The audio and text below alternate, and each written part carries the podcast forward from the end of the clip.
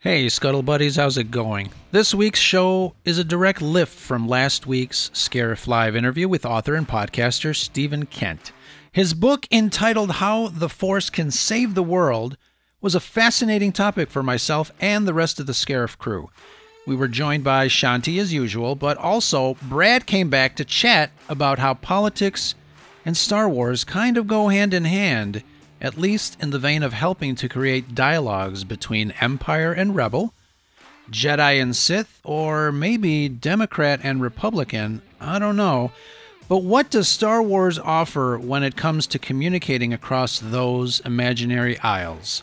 We also took a chunk out of how we relate to our shadow self. Like Yoda's journey in the final season of the Clone Wars, his exploration of exploring his shadow self and being able to control those tendencies, but coming to a balance between the two. It's something that perplexed Stephen as he spoke to us about the state of politics, compromise, and Star Wars fandom in general. Thank you guys for tuning in to this episode, How the Force Can Save the World. Look for Stephen Kent's book at your favorite bookseller and on Amazon. And stay tuned for the end, a special message from Stephen on how to access a bonus episode of his podcast, Beltway Banthas. Let's get this show started, shall we? Because it's always sunny on Scarif. Hit it, boys.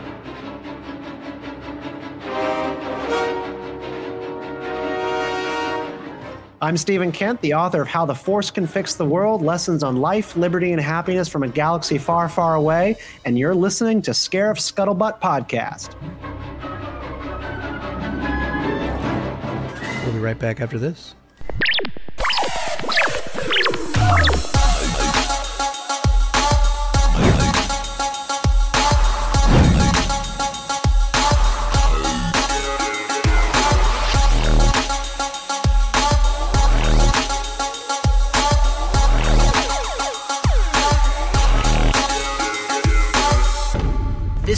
is now the ultimate power in the universe. Going live. Let's see what we got here. You know, uh, StreamYard has changed so much. Oh, we got 97 Bravo in the chat. Uh, thank you for coming by. Uh, it's a very busy night for the Red 5 network. We've got uh, a whole bunch of people going live. Um, I want to make sure. Hold on a second here. There's a lot of buttons to press here at the Red 5 network. This podcast is part of the Red 5 Network. For more Red 5 Network podcasts, visit red5network.com.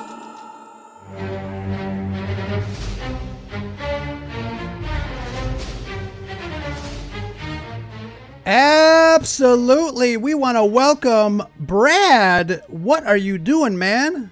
What's happening? Well, you told me there's politics involved tonight, and I had to be here.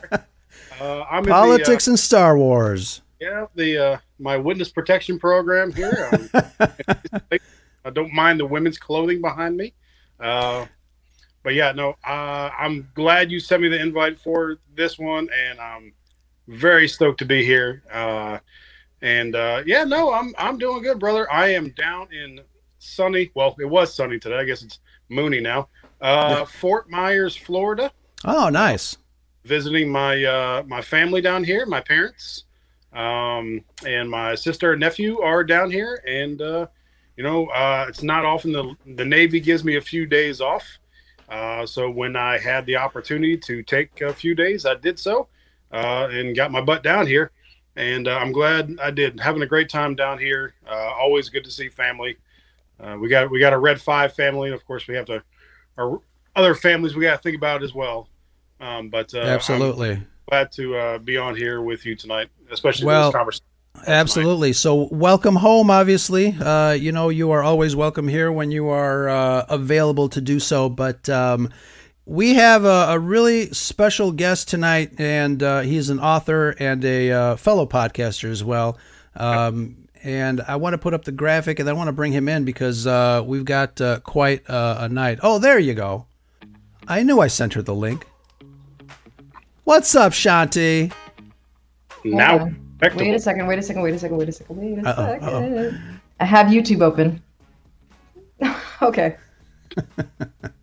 So, um, it's funny because you know a lot of times you know we follow these accounts, we listen to the podcast, we we start talking to people, and we don't realize like sometimes like some people are connected. Like somebody reached out to me and asked me if if I was the guy from Scare podcast. I'm like, yeah, and we've we've been interacting on Twitter for a long time, and you know, it, has been months since he asked me that. I'm like, yeah, yeah. He goes, oh, okay, that's cool. No, no wonder you seem familiar. So it's like we have our our podcast persona, which is part of the the, the mm-hmm. podcast accounts, and then we've got our like personal ones, which you know people don't make a lot of connections to. And and I feel the same way with with Stephen, uh, our our guest tonight.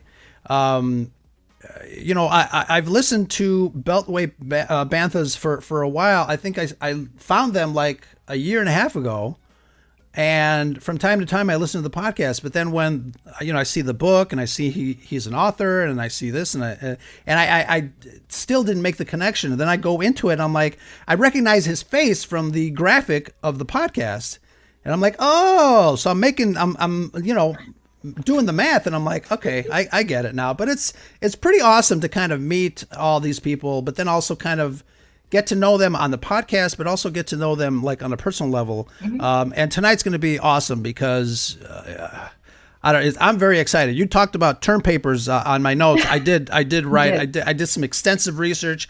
I read. Um, you know, Stephen's got uh, the ability to download the first chapter of the book. I read the the first part of the book, and and obviously it's Star Wars. Um, and Brad, it's politics.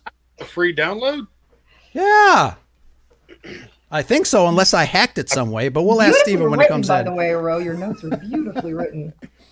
Hey, so, right. so say I you were talking about Beltway Banthas and and uh, I I've been listening to them for a while. I think probably since like 2018, maybe 17.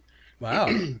but uh, I mean, and a lot of the way that uh, Stephen ran that show, I you know I got a lot of tips and tricks uh, of course, you know, you and I just do this whole thing live, and, and Shanti, we just do this thing live. Uh, but they had a very good format. They he has a very good format of, you know, and kind of what you what we do here on the Scuttlebutt. You know, the whole your side, my side, and you know, finding the the common ground in the middle.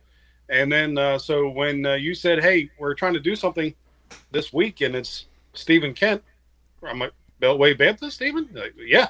I'm like, well, let's do this. So I'm with you. I'm really excited for, for the conversation tonight. Well, let's uh, let's bring him in, man. Let's uh, start talking yeah. Star Wars and politics, and uh, we're gonna find out tonight how the Force can save the world and maybe the galaxy, because I think the galaxy needs a little saving too. mm But uh, let's bring him in. Here he is, Stephen. Oh. How's it Hello going? There. Stephen. Hello there. Y'all are y'all are making me blush over here, and then you gotta throw me on camera. And, not at all. Not at all. Thank you very much for making yourself available uh, and uh, coming on the show, talking about the book, talking about the Force, talking about Star Wars. It's going to be a lot yes. of fun. We have uh, a lot of people in the chat. Uh, really excited to kind of hear uh, a little bit about uh, your philosophy, and uh, we got uh, we got some topics going. But um, awesome, awesome night. Are, are, did you get promoted since the last time we talked? Are you a Grand Admiral? yes, I am currently in charge of the Death Star project, and uh, it will be completed on schedule. Yeah, you know, I, have I've told Ro and, and Shanti many times if people want to know how politics and the military work, or politics in the military work. Uh, you know, watch Rogue One and all that infighting with the Death yeah. The project managers versus the the politicians who want to take the credit. That's what it's all about, right? Spent three months at the shipyard. That was true. no, it's a it's a wonderful movie for understanding bureaucracy and power and sort of the the way that operators like Krennic and Tarkin might interact with each other. And I, I mm-hmm my favorite Star Wars book to date has been Rogue One Catalyst, oh. which really tees up that entire relationship that they have and adds depth to Krennic's political ambitions. And then you just see it all unravel in Rogue One in a, in a really beautiful way. So, high, high rec- reading recommendation.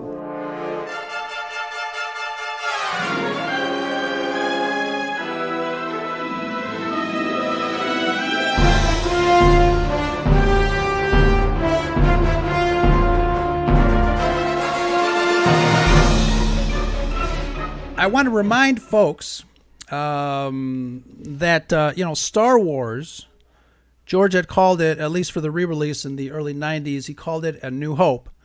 And recently, people are reminding us that Star Wars has always been about hope, light, uh, looking outwards more so than inwards. And in a recent interview on Disney Plus, Master Jedi Dave Filoni has said that when you uh, when you leave a Star Wars, you should leave feeling hopeful.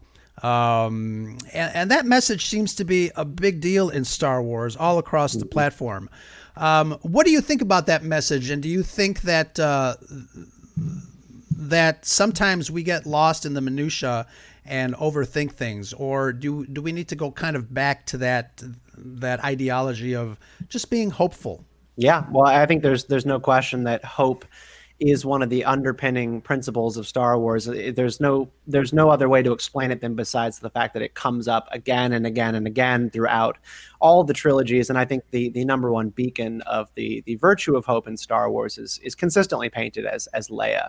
You know, whether it's the the line at the final moments of Rogue One to her entire disposition in A New Hope and how she handles the destruction of her home planet of Alderaan and then braces herself for the the final run of the rebellion against the Death Star. Like the rebellion is fueled by hope, Leia is fueled by hope. And I ended up writing one of the chapters of my book uh, just about the quote that we get in The Last Jedi from Admiral Holdo about what Leia would say. I guess it's Admiral Holdo and Poe are talking about Leia's wisdom on hope, and you know the line is uh, is something along the lines of, um, you know, if you only hope is like the sun, if you only believe in it when you can see it, you'll never make it through the night.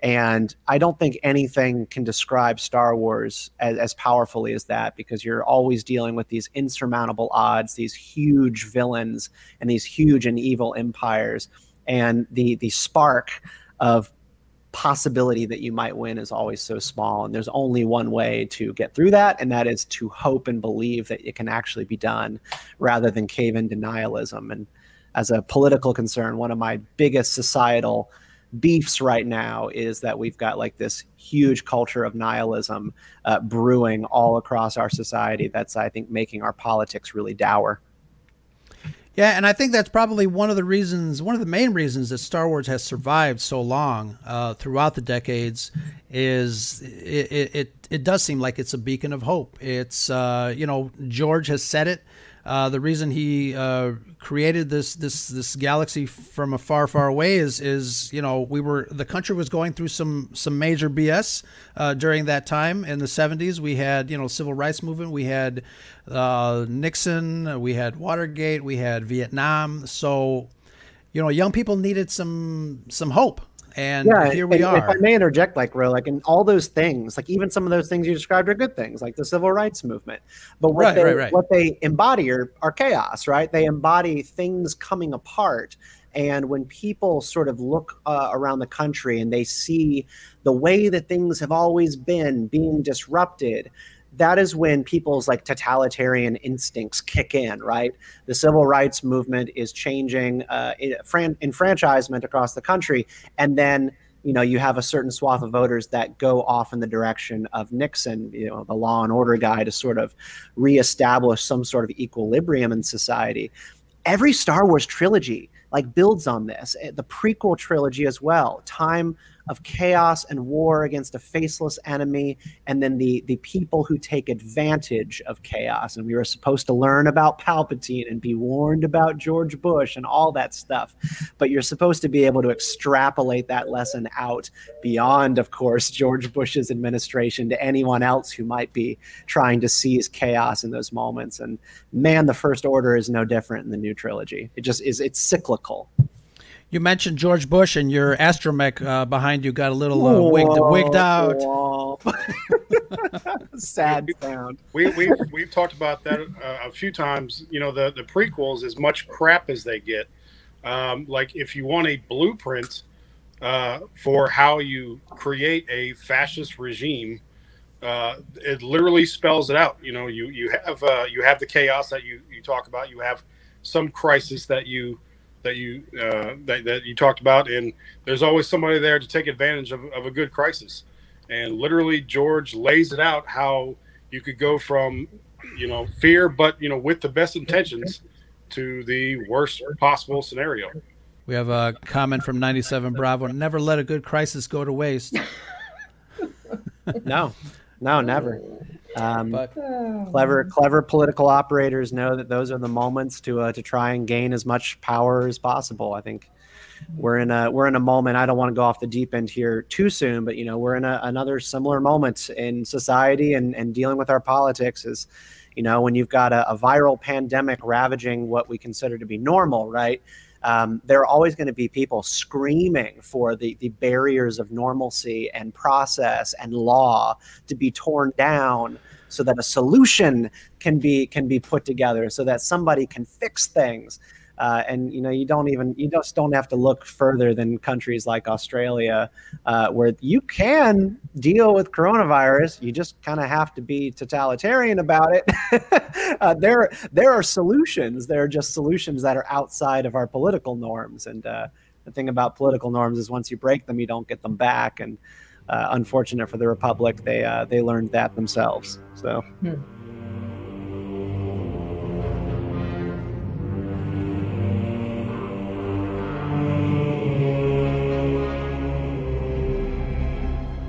So let, let's um, go back into uh, Star Wars a little bit. You know, I always talk about the duality of personality, which I find that fascinating. And when we have fans, you know, uh, I mentioned us versus them.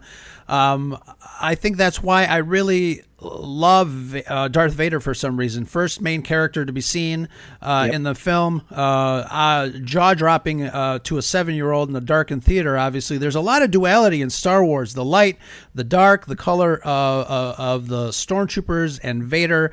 Those extremes that George used to kind of utilize uh, those themes that he was trying to portray in the films, but even the current themes like the rule of two and this pesky force dyad that people are talking about. um, you know, George was a student of the humanities, anthropology, and religion, and we see that in his films. But the duality in in geek culture as we know it is an interesting one. What does that say about our world? And do you think people catch those nuances? I think people do. I think humble people understand that they've got a dark side. Um, you know, every one of us have a part of us that we either don't like or we suppress or we save for very specific and trusted people. And then we have another side of ourselves that we present to the public, our family, uh, maybe certain ones of our friends. Um, I think we all understand that we've got either a mix of just sort of like split personalities or a dark passenger. Um, one of my concerns, uh, and, I, I, I'll always kind of go back to the book because I'm just in full book promo mode for how the Force can fix the world. Is like we, we have this cultural sort of fever going on right now around you know this this fear of the thing called cancel culture right like the, the fear of you know people coming after you in like angry mob form and, and trying to run you out of polite society or off the internet um, in mob form and one of the things that I, I trace like from star wars to that is that I think our culture has really gotten away from recognizing the duality of the human experience, and we're sort of in this puritanical fit uh, that we want people to be neat and tidy. We want people to like say the right words and, and stay in line at all times because we've just kind of grown up, I think, at least in the past 10, 15 years in this world it's like instagram right? Where you put a filter on everything. Like everything is sort of made up and polished and shined for what we present to people online. I think it's it's can't be understated how much it has changed our culture and also how we see ourselves where i don't think that we are currently able as a people to grapple with our own darkness and then recognize it in other people and then practice grace. Because when we know we have darkness we extend grace to other people when they you know lose control of their own. Um, that's the beautiful thing about star wars is everybody is supposed to see i could be darth vader if i'm not careful. What have I done?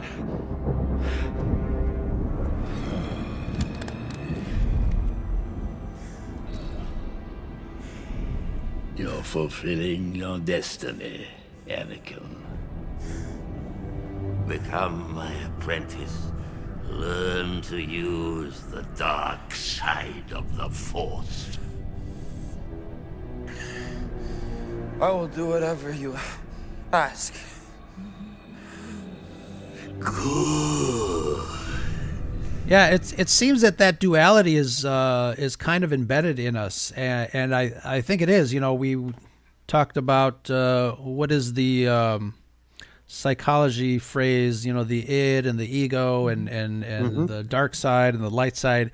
Um, but you know, your your website and you just mentioned humility, um, which is is also a very powerful force into a in of itself. Um, you know, obviously fans we're, we're not unfamiliar with polarization um, from the get go, but we see uh, that separation kind of getting stronger. I don't know. You know, the uh, I, before we went on the air, we mentioned obviously uh, fans getting polarized and and uh, you know, especially after the Last Jedi, and you know, I like the Last Jedi. You hate it. You, you're wrong. You're an idiot. But you know, the, the I knew you liked it. what was that? I knew you liked it. It's time for the Jedi. To end. we're digging our flags in and we we there's no sign of like softening up. Like Yeah. where where do we get know- to a point where we say all right fine. I might not like that movie but you do and that's okay. There just doesn't seem to be any mid, middle ground. Hey, hey Ro, Ro, can I ask a follow up question to that too? Or maybe absolutely. Uh, Stephen, why is it okay to say you hate episode two, but it's not okay to say you hate the Last Jedi? I mean, it's always okay. It's always okay to say you hate this or that. I mean, I I just I don't understand why people are so sensitive uh, to people not liking the thing that they like. I I guess it's just like it's the libertarian attitude in me, uh, and I think my my libertarian politics stem from a a general reluctance to view things as sacred. Um, you know, I think a lot of what our politics um, is defined by is is what level of not pearl clutching uh, sensibilities does a person have, but like what things do you view in life and in the universe as sacred, and what things do you view as completely up for debate? Um, and and sort of you know being you know shit on right? Like how how flexible are you? And part of my libertarian vibe is just that I, I really don't believe in many sacred things that are above being challenged. Um, it just happens to be that I, you know, I, I don't like episode two. Like that's what I always say. It's always been the bottom of the barrel for me. Uh, until episode nine, and that's a whole nother story, which I guess we could get into. Um, episode episode two got its first promotion in well over a decade by the Rise of Skywalker. so, but you know, it just I all Star Wars to me, I like all Star Wars movies. There's never been one that I hate. It's just varying degrees mm-hmm. of how much I like or love them. you've been on countless shows and talked about you know all sorts of things but what are some of the things that really give you joy when you talk about it you know there's a sense of you know something that runs through your blood but what is it that you like to really sink your teeth in when you're talking to uh to you know other other podcasts or other tv shows what what do you what brings a smile to your face I mean, children.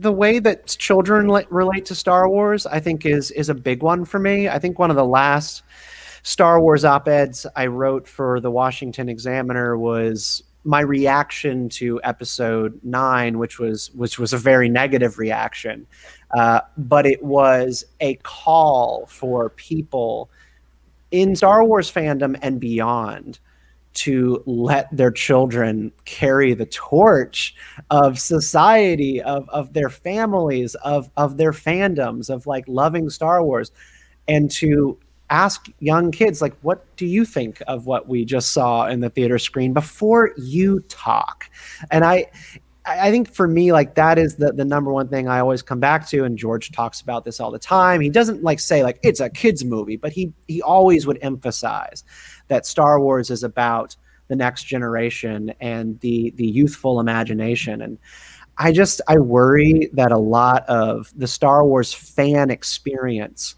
and we saw this with the prequels, right? I was a prequel kid and I had to deal with Gen Xers like losing their minds over episode one and episode two. and you know it hurt my feelings growing up. But like you know it's not about you anymore guys it's it's about it's about these kids and uh, i think people rediscover their their fandom and they they feel reinvigorated uh, by future generations taking up that torch it's it's yoda saying saying to the skywalkers you know um, pass on what you have learned. Uh, that's what it's all about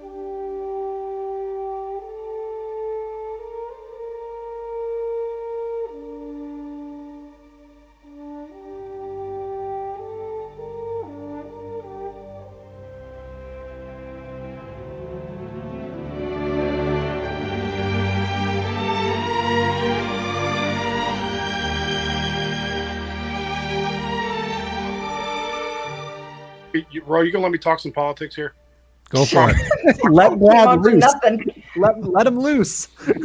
So, uh, you know, we were talking before the show. You know, uh, I always love the the concept of Beltway Banthas, and that was one of the first Star Wars podcasts that I got into. Um, was listening to, to you guys on the Beltway Banthas. I loved your format on there, um, and I love discussing different sides of of an issue. Um, but uh, you know, as you mentioned, uh, you know, as a libertarian, and, and this is this is where we get the bond now. Um, I think there are a lot of uh, libertarian principles uh, in Star Wars uh, as Yeah. a juxtaposition to the totalitarianism that, that we saw, uh, especially in the original trilogy. Uh, you know, just in general, you know, how do you think politics and, and Star Wars mix? And then, uh, if you want, maybe uh, Yeah. you can give any examples of, you know, uh, how you see the libertarian. um, yeah i think i think it's it's basically this and and i'm really i'm really glad for the question and i know you've you followed beltway banthas for a long time brad and I, I feel like at some points like we've like twitter feuded about stuff together i'm trying i don't i don't have a great memory right.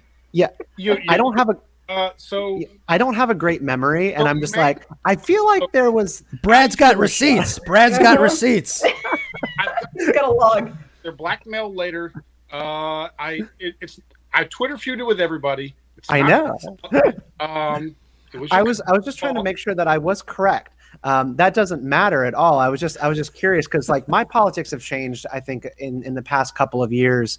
Um, I feel like I've I've learned a lot about how I truly feel about things, and they might change again in five five more years. But the politics of Star Wars are this, and this is what I get frustrated by with the fan discourse, is that everybody wants to use the opinions of George Lucas on real world politics as a cudgel against people that they don't agree with. Well, George Lucas was a 1970s, you know, kind of Democrat liberal type, very like cookie cutter anti corporatist liberal. Um, you know, therefore these movies are about how Republicans are bad. Uh, if you like really think that about Star Wars, that like it is a, an analog on the two party system in the United States, you are out of your mind. it is a it is a movie about power versus the powerless. It is a movie about or series about control and whether or not there are there's danger to varying degrees of exerting control over others. Um, it is a, a movie purely about whether or not you are willing to embrace kind of live and let live and, and unpredictability or authoritarian attitudes. I think all of you are probably familiar with left to right spectrum, but then you also might see the quad, right? So it's left to right, conservative, liberal, and then there's up and down on the quad, um, libertarian and authoritarian. And the libertarian is not meant to be lower or uppercase L, like, you know, I'm part of the Libertarian Party, Team, por- team Porcupine, and legalizing sex work. Uh, it's it's purely are you a person who is willing to let things just be a little bit unorganized, Right. chaotic at times, or are you a person who, like Anakin, says when people aren't agreeing, well, then they should be made to. Um, that's what Star Wars is about, and and people just want to write themselves a check where it doesn't apply to them. and, so that's that's my top line view of it. Yeah. very Don't forget, it's just a movie. At the end of the day, I'm sorry. But you know what's funny that it, it happens not only with George Lucas, but you know mm-hmm. recently people are you know taking you know some old Pablo Hidalgo quotes and saying, well, you said this, so that means that the whole thing is this. Yeah, So it's uh, I mean they, they they do they do that all the time. Why is everything so black and white? Yeah, and you know, Damn. who cares what this like is the right, makers this say? is wrong. you know? It's not about that. There's no such thing. Yeah, and, and I think It's movie. sometimes people talk about like you know sometimes artists don't even like understand like the art that they make until you know they they hear people read it back to them and be like, well, I'm pretty sure you were t- you were saying this, and they're like, well, I meant to say this, but you know I guess it just didn't come across too well. You know, like the the whole plot of the the separatist movement, right? Like George used to talk a whole lot about, uh, and rightfully so, um, you know, corporatism in in the United States, and uh, and there was a lot of messages and you know sort of ham-handed name dropping going on in the prequels about um, different people in the in the corrupt republic, the Trade Federation meant to be certain politicians in Congress, um, and the whole idea of the Trade Federation and the banking clan having seats in the republic was supposed to say something to us about the danger of corporations. But at the same time, like the more you read about the separatist movement, I think the more a person can generally sympathize with the fact that the Republic was, in fact, awful. And even though the separatist movement was sort of this vehicle for corporations to evade taxes and for the Sith to try to unravel the Republic, people didn't have faith in the system. That's why they were they were joining this cause. That's why Cassian Andor and his family were separatists. It's why all these like normal worlds joined that movement, not because they were corporate shills, but because the Republic was a joke. Hey, hey, Stephen, I just I just thought of a of a bumper sticker, and you and I can split the profits on this. Okay. Taxation of trade routes is theft. Is theft. yes, it is. Well, I'm I'm writing it down. That's going to be our next T-shirt. All right, Roe, we'll cut you into Shanti. We'll cut you into. You're here for the conversation. We'll, we'll split it.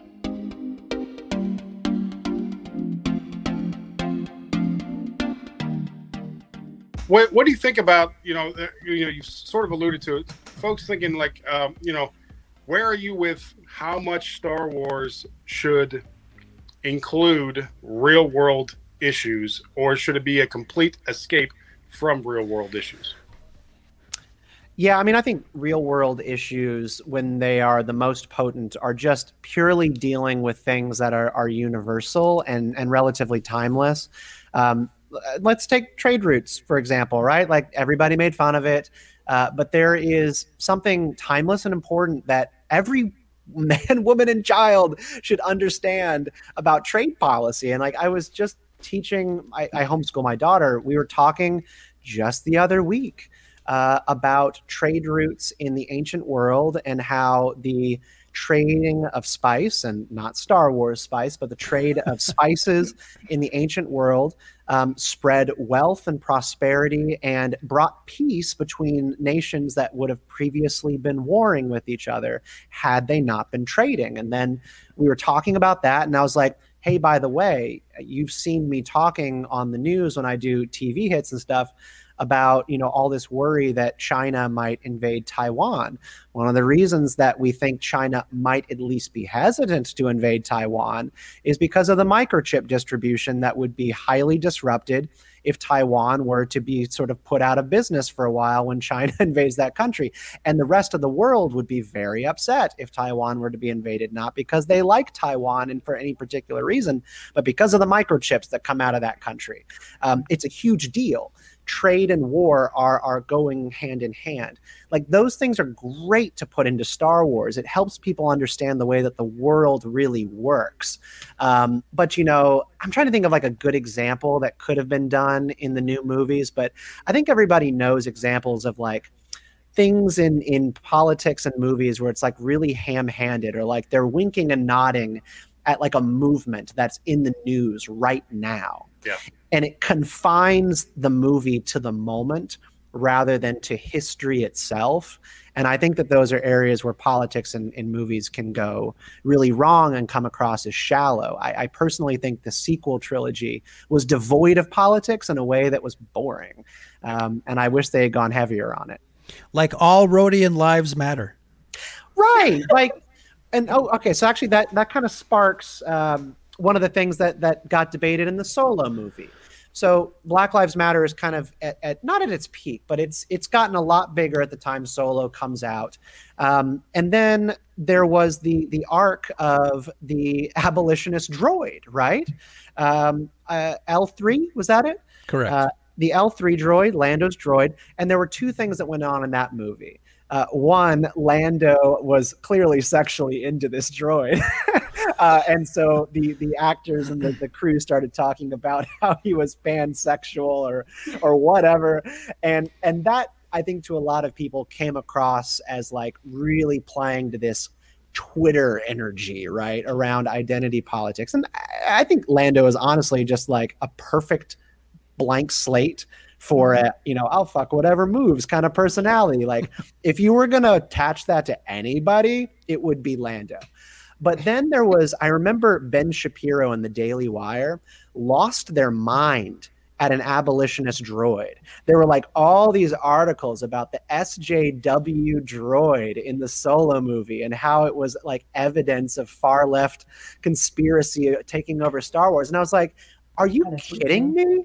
Are you kidding me? Like, we're supposed to look at that and say that we've never not known that there were abolitionists in the droid world in Star Wars. We've known this mm. forever that droids were deprived of their free will, many ways forced into servitude with restraining bolts, and that they want to be free. Couldn't go um, into cantinas. Yeah, like we've always right. known this. And it was this weird thing where like conservative reactionaries were seizing on this droid being sort of like a fist pumping freedom droid and being like you know it's been co-opted by the left i'm going this is this is clearly you conflating two things that you think are connected let me ask you something. It's kind of a quick little follow up on that. You know, obviously, uh, you know, for us that that grew up watching Star Wars originally, you know, uh, I was seven years old when I saw it in the theater. Those kind of things, as a seven year old, you don't really catch. You don't really catch the, uh, you know, we don't serve their kind, you know, all that stuff. It's yeah. it's it's not it's not something that us as adults, you know, growing up, you know, in the '70s uh, during, you know, the civil rights movement and things like that that you remember all that stuff that you you know as adults now we can make that connection but back then you couldn't and uh, you know we see a lot of brand new fans come into the franchise and say welcome to Star Wars but do you think that sometimes because it's something new and shiny they don't really take a look at the old to see what came before or is it something that is just you know, I just really don't understand how Star Wars works. So I'm gonna, like you said, I'm gonna conflate something. Right. Yeah. I wanted to. I want to defer to Chantal or uh, or Brad and, and kind of see what y'all think, and then I'd, I'd love to weigh in. Sure. I'm sure they have thoughts. Look at uh, them. I have all the thoughts. I think people are seriously reaching. and I personally, as someone who loves movies and uses them as for escapism, I never delve mm-hmm. that deeply and look that deeply into that Star Wars is this big political thing. I'm not into politicizing anything, honestly. Yeah. In fact, I hate politics altogether, to tell you the truth. So this conversation. I hope, I hope this bag. is not a bummer for you. Yeah.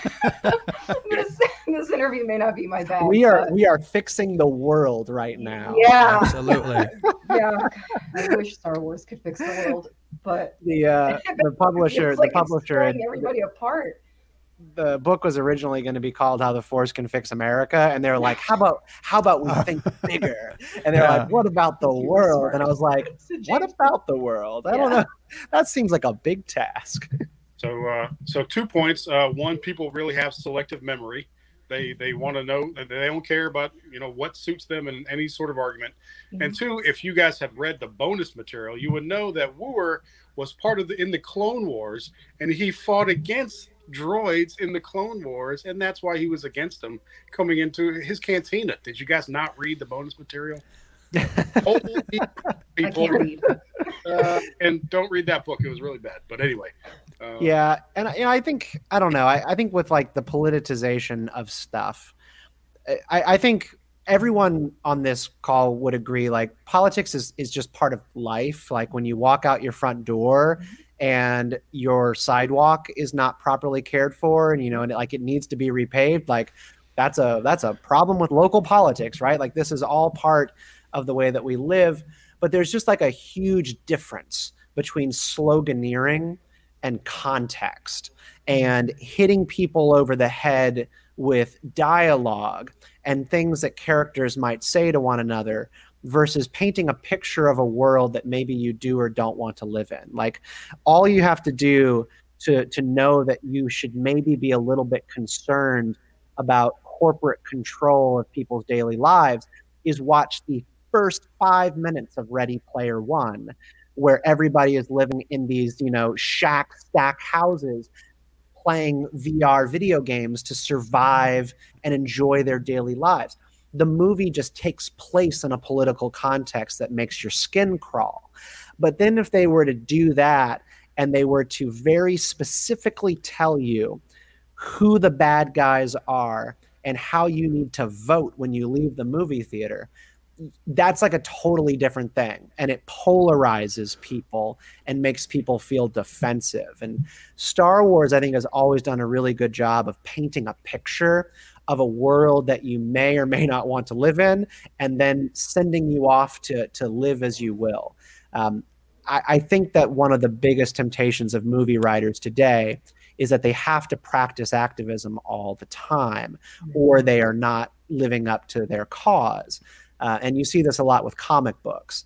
Um, in particular, when the way people are written these days. Um, so I think that this is an area where Star Wars has practiced restraint. I really do believe that Star Wars has been restrained here um, and, and pretty disciplined, but not everyone agrees.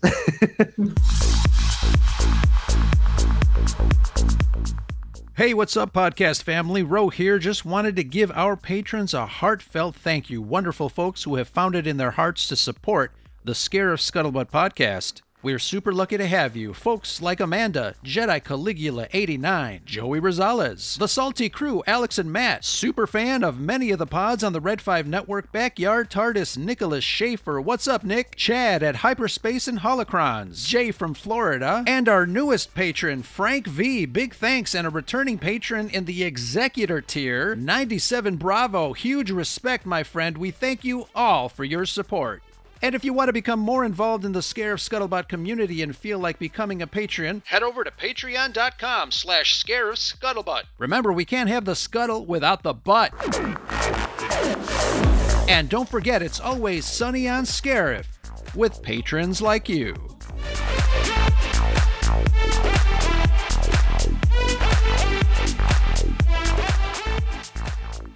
We've we've alluded to your book a few times. Uh, and uh, obviously, you've been podcasting for quite a while. You've uh, your your uh, writing uh, repertoire is uh, fairly massive these days. But how did you you know how did you come up with the the idea that I'm going to write a book about Star Wars and, and put it out there? How did that come to be? Well, you know, the Beltway Banthas podcast ran, has run for about four and a half years and in several different iterations with different co hosts. But it was always a podcast dedicated to trying to bridge divides between people who don't see the world the same way, you know, left, right, you know, whatever, Republican, Democrat, getting people who are different together who don't view the world the same way and saying, well, we both view Star Wars the same way. So what are we missing here? What is what is a thing that maybe we don't properly understand about each other that we both understand about Star Wars that that we could actually come together on. And that's what that podcast was all about. And you know, it, it took me to interviewing people from the likes of Glenn Beck to Van Jones, you know, CNN uh, and Obama administration official, right? And hearing from them the same things that they love about Star Wars and they want to see to be better in the world. Uh, but then, of course, they're, they're just very different people. Uh, and that was what that book was generally inspired by, which was clearly Star Wars means so much to so many different people, no matter who they are or what they believe.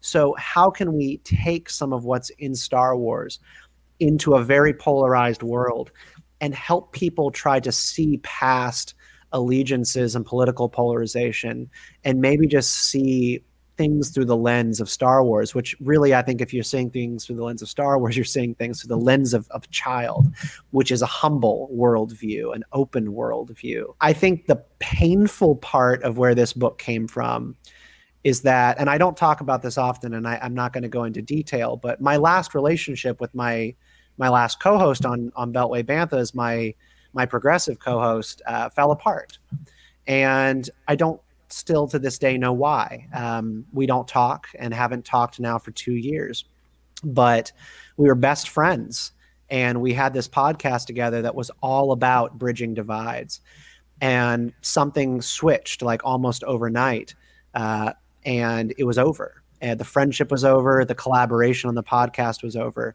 And it was about politics uh, i think it was about me being a conservative writer and political commentator and that being um, uh, not good for that person's left-leaning reputation on twitter and i think it it made it hard for that person to want to associate with me just because their friends wouldn't like it um, hmm and that broke my heart.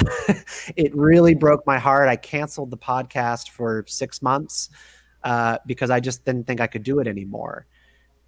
And then I still had the outline of the book written. And I picked it up and like all of that pain and losing my best friend and feeling really alone. And I was like, I'm going to write this book whether or not my relationship with a political opposite worked out or not. Um, and I almost quit the book project because I felt like a fraud.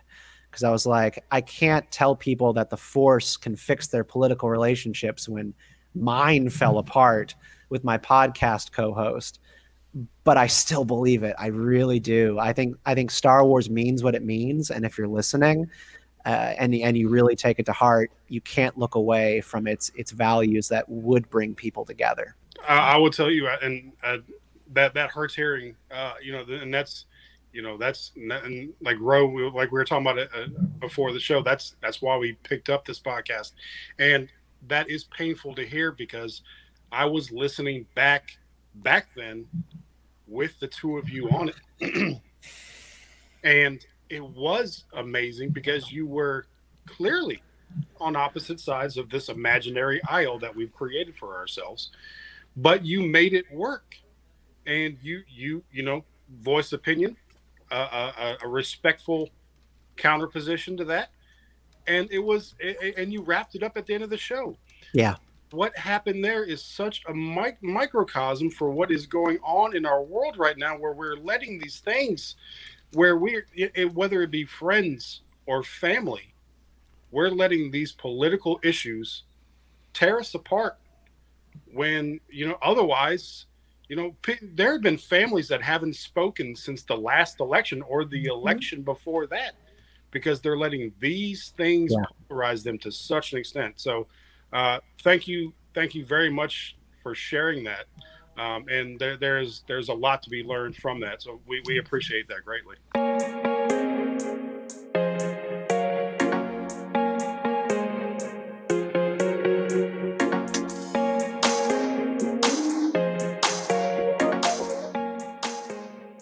You know, you mentioned the word humility uh, a couple of times already, and uh, going into the research of your book, um, what are some of the things that you found out about the Force, and uh, any other items that you might want to share with us regarding humility? Is that uh, is humility part of how the Force can fix the world?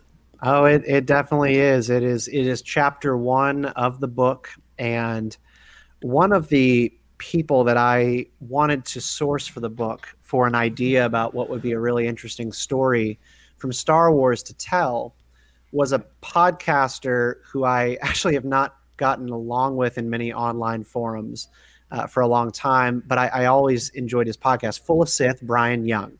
Um, Bryan Young is a is a pretty, I think, far left guy, uh, and and very pugnaciously so but he's also like this known to be like this huge Jar Jar apologist. He like he loves Jar Jar Binks, uh, is a really big stan of of Episode One. And we know I, a few. We know a few of those. Yeah, and I, I personally like I love Episode One, and I'm very defensive um, of Jar Jar in the sense that I think people go too far. But I reached out to Bryan because I remember him talking on a panel once about how Padme was an amazing example of leadership in episode one.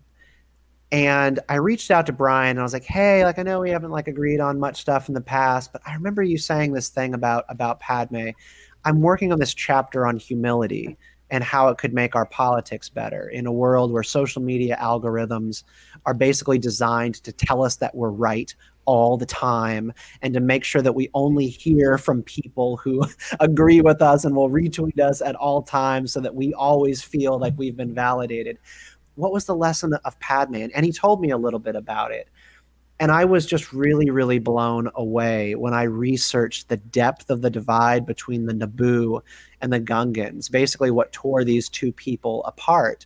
I, I mean, it's very, it's very, I think, analogous right to European settlers and, and Native Americans. It's it's kind of the same exact situation that pushed the Gungans underneath the waters of Naboo. They hate each other and they distrust each other's intentions. And when Padme goes to Boss Nass and takes a knee before him and and says like you know we humble ourselves before you. Uh, we we beg you you know for your help. I'm i'm bungling the quotes there but you all remember what she says in in that moment um, that sh- they need the gungans help here. Although we do not always agree your honor our two great societies have always lived in peace. The trade federation has destroyed all that we have worked so hard to build. If we do not act quickly all will be lost forever. I ask you to help us no, I beg you to help us. We are your humble servants. Our fate is in your hands.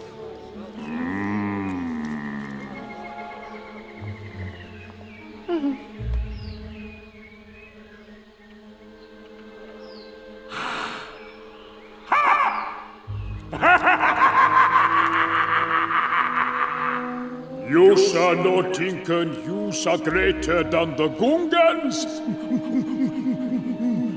Me shall like this. Maybe we shall being friends. That's what it's all about. It wasn't about anything more than that they thought the Naboo were they thought themselves to be better than them.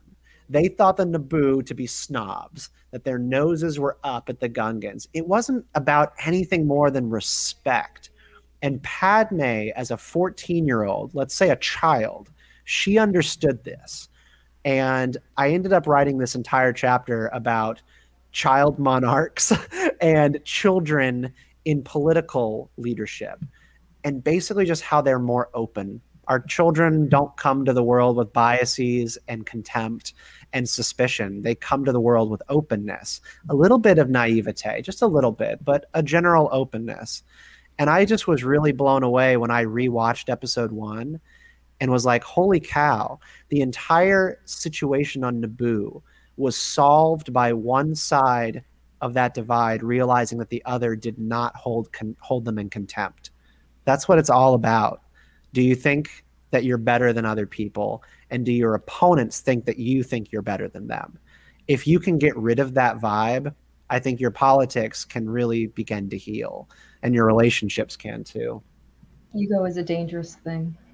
It is. It is, and I, I, our entire world is geared right now towards inflating ego, and I, mm-hmm. I'm really concerned about it. I'm a free market guy. Um, I am all about capitalism and letting the corporations create great products for us. But I'll tell you, I've never questioned my beliefs more than when it comes to two things. Uh, uh, capitalism in media, right? So, like media being all about profit uh, and serving certain key audiences, right?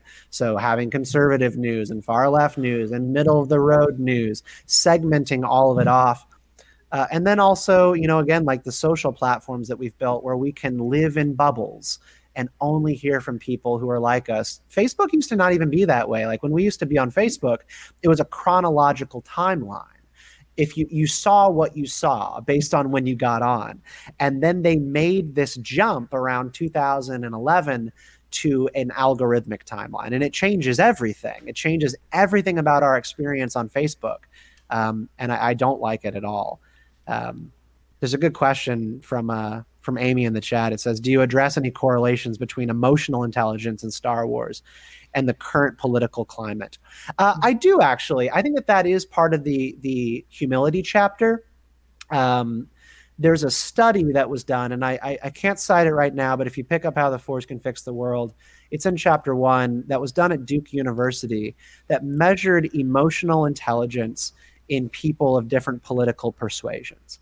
Um, and basically, what they found is that the hard, more hardline opinions that people had about political issues and the deeper their partisan affiliation was, the lower they scored on emotional intelligence on a bunch of different tests. And then you could apply that to like, does Donald Trump deserve to be impeached or, or is he innocent and all that stuff? And basically, people's emotional intelligence was completely compromised by partisan affiliation. And uh, and so I ended up taking that and then looking at how children view the world, which, again, like Naboo, is run mostly by children. Every monarch is a child, and they have an advisory council who helps them understand politics and the way the world works. But children, at the end of the day, call the shots on Naboo, and uh, it's one of the most beautiful places in the galaxy. and, uh, I think I think it's no yeah. coincidence. And uh, you know, you mentioned uh, King Tutankhamun, who was uh, nine years old, I think, when he. yeah. Uh, so good correlation to real world politics there. Oh, several. Right? Yeah, you know, we don't we don't want we don't want child monarchs connected yeah. bloodline, right? Like that was a that was a bad time for everybody, but there's a lot to be learned from from what children bring to politics. Um, and I, I try to listen to my daughter and the way she receives things when we watch the news together, because I, I think she's looking at it with with fresh and untainted eyes. Um, I'm a pretty loving and open guy, but I I've still got some seeds of anger and hate in me that I have to deal with every single day. Um, and when you listen to children, uh, you're getting a view of it that while it might be a little bit naive at times, um, is free of that. And I think that's what makes it beautiful. And I think that's why it matters to to listen to children on Star Wars too, mm-hmm. uh, and see what they think first and foremost. So when people go pick up your book and they read it, what are some of the biggest points you want them, if they take away nothing else from the book, not to give everything away because we want them to go get the book, but what are some of the biggest points you want them to take away having finished reading, reading it? Well, I think the the one thing that I I talked about a little bit earlier in our conversation was the idea of the shadow, uh, the shadow self, the dark passenger this is described by psychologist Carl Jung as the shadow. It is the thing that is dormant within inside all of us that we either suppress or we we we indulge. And there is sort of an inaccurate way that we often tend to think about the shadow, which is that it's Dr. Jekyll and Mr. Hyde, that you like swing between one and the other. But the way that Carl Jung would talk about the shadow was that it was a thing that needed to be nurtured and fed so that you controlled it so that you had the ability to control that darkness inside of you before it began to control you. In Star Wars, and this is part of the chapter on redemption, and I think it is the single most important thing that exists in Star Wars. The Jedi embraced a version of a light side religion, which was all about suppression. You know, suppression of love, suppression of relationship, attachment. Uh, attachment is dangerous, but they took it to such an extent that Jedi didn't have a healthy connection to their emotional bandwidth. They didn't have an ability to manage all of their feelings in, in a healthy way. And then when you get someone like Anakin who doesn't know how to feed his shadow properly, but instead only suppresses, um, it, it blows up and it goes completely wrong. What we see happen in Star Wars with Force ghosts, the people who become one with the Force, is not Jedi who were perfect. It's not Jedi who had clean souls. It's this is an inaccurate way that fans often talk about Anakin appearing at Return of the Jedi. It was not that his slate was clean. It was that Anakin like every other person who became one with the Force, knew himself to the fullest extent and that requires mastery of your darkness. This is what Yoda discovers in the Clone Wars, the final season and final couple of episodes about how to become one with the Force.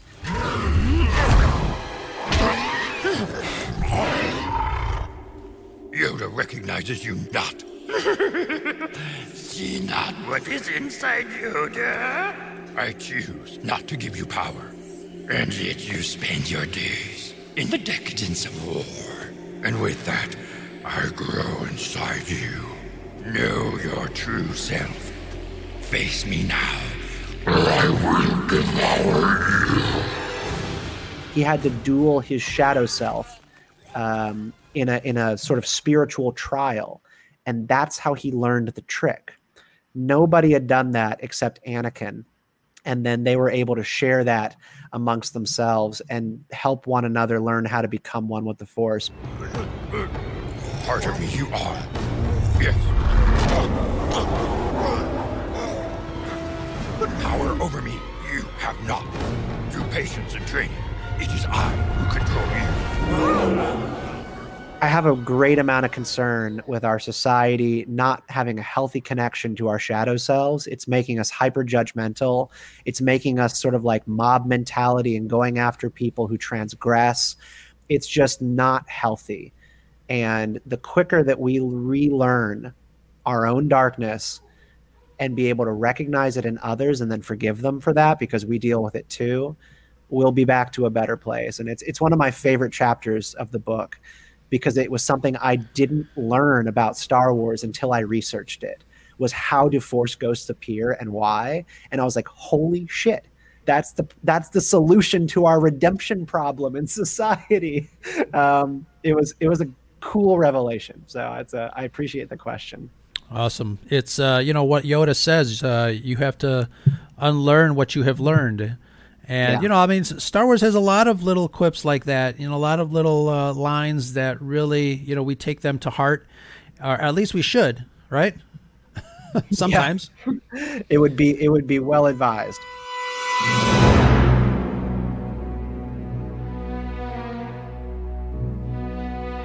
I just want to say that hubris is a funny word to me. By the way. It is a funny word, isn't it? You had to.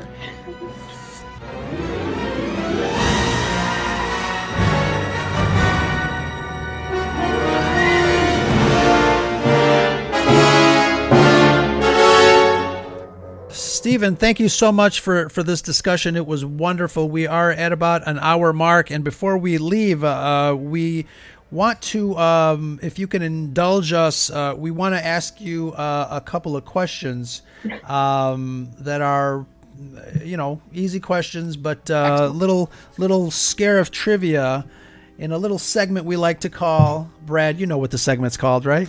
Thank you for that. But uh, let's uh, line up for a little Sentry mode. This is Sentry Mode. All right, and it's and it's Beautiful. usually it's it's usually not you know we don't have our friend Trevor Beast to give us the hard hitting solid you know WTF style. kind of Jeopardy questions. These are these are easy. These are what they call softball questions. But um, I want to ask you them uh, either way because they're a lot of fun.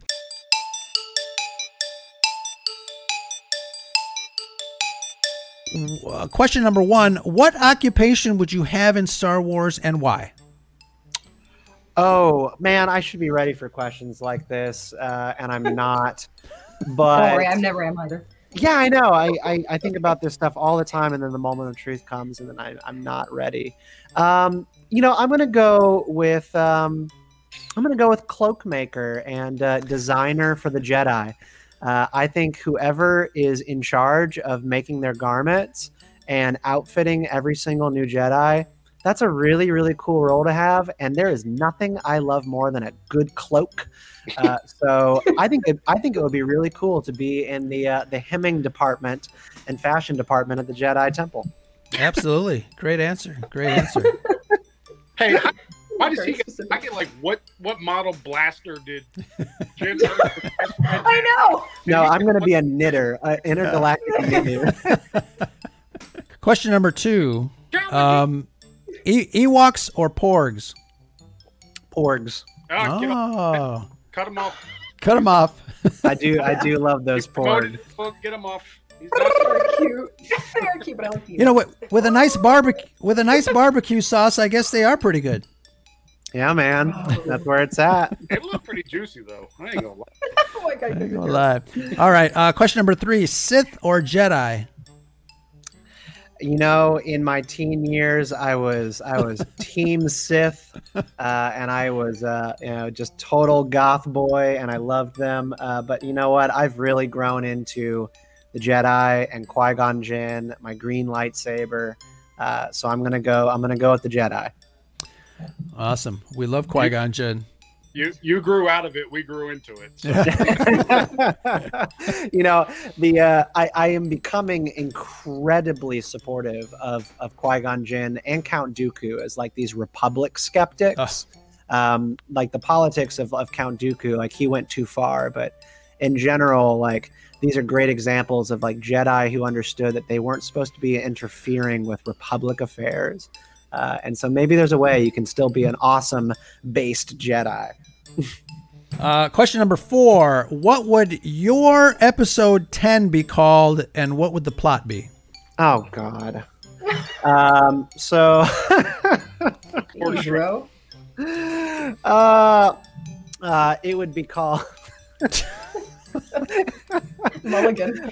um, the woes of Kylo Ren, uh, and it would it would be it would be Kylo Ren in the afterlife meeting the Guardians of the Whills and going through the trials to become one with the Force. Uh, because he disappeared at the end of Rise of Skywalker, and he should, by all intents and purposes, reincarnate as as being one with the Force, but he didn't.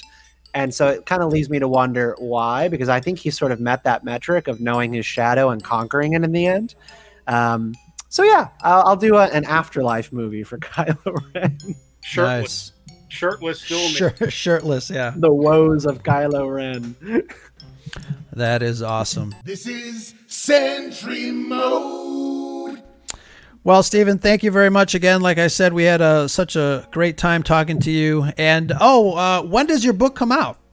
Oh my gosh, in like 10 days.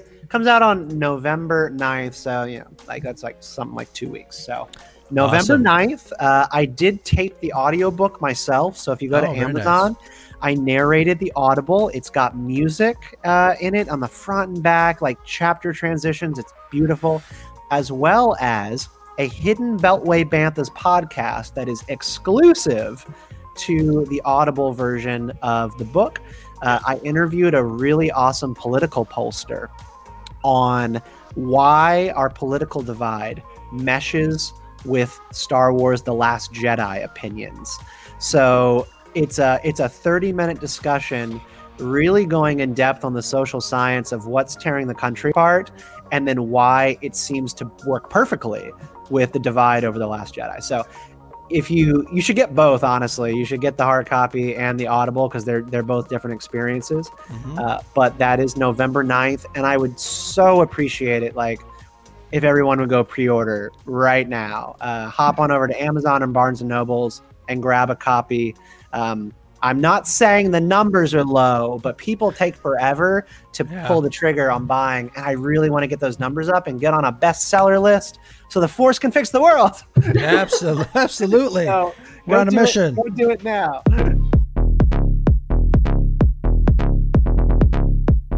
I'm Stephen Kent, the author of How the Force Can Fix the World Lessons on Life, Liberty, and Happiness from a Galaxy Far, Far Away. And you're listening to Scarif Scuttlebutt Podcast.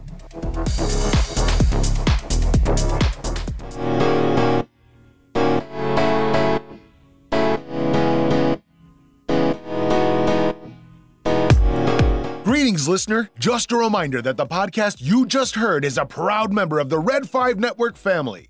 Red5Network.com offers you a great variety of shows you'll be sure to love. So the next time you're itching for quality content, make sure you head over to Red5Network.com.